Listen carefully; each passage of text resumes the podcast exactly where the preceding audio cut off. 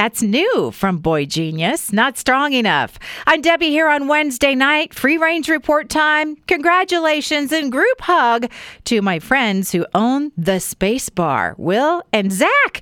They're reopening at their new location finally around the corner from the old location. It is a bigger space, including a stage and a dance floor. They are a venue for Treefort as well.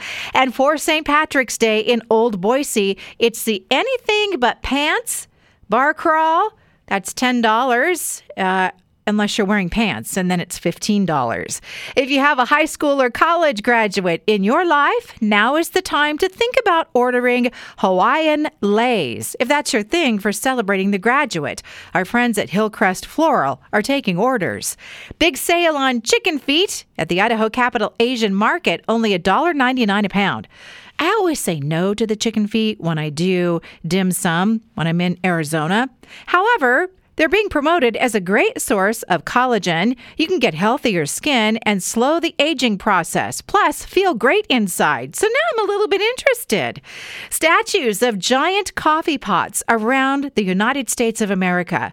That was a fun few minutes of distraction if you click it. And inventing skates made from kids' bicycles. Yeah, that's crazy. It's this guy who uses these child bicycles as giant rollerblades. You could have a spa party at home and call it a Sparty. That suggestion from Martha Stewart. I like a lot of things that she's suggesting, but not that one. There's a new kind of sunscreen called Classic Whip. It is dispensed like whipped cream. I think it's more like shaving cream, but a great idea. And being marketed to me on Amazon today, washi tape with colorful beetles on it. Probably because I clicked on that Black Widow spider story that I shared with you the other day. And bubble slides are the hot new shoe trend. These are like Crocs, but they look like little spheres all glued together to form a slipper. It costs $27.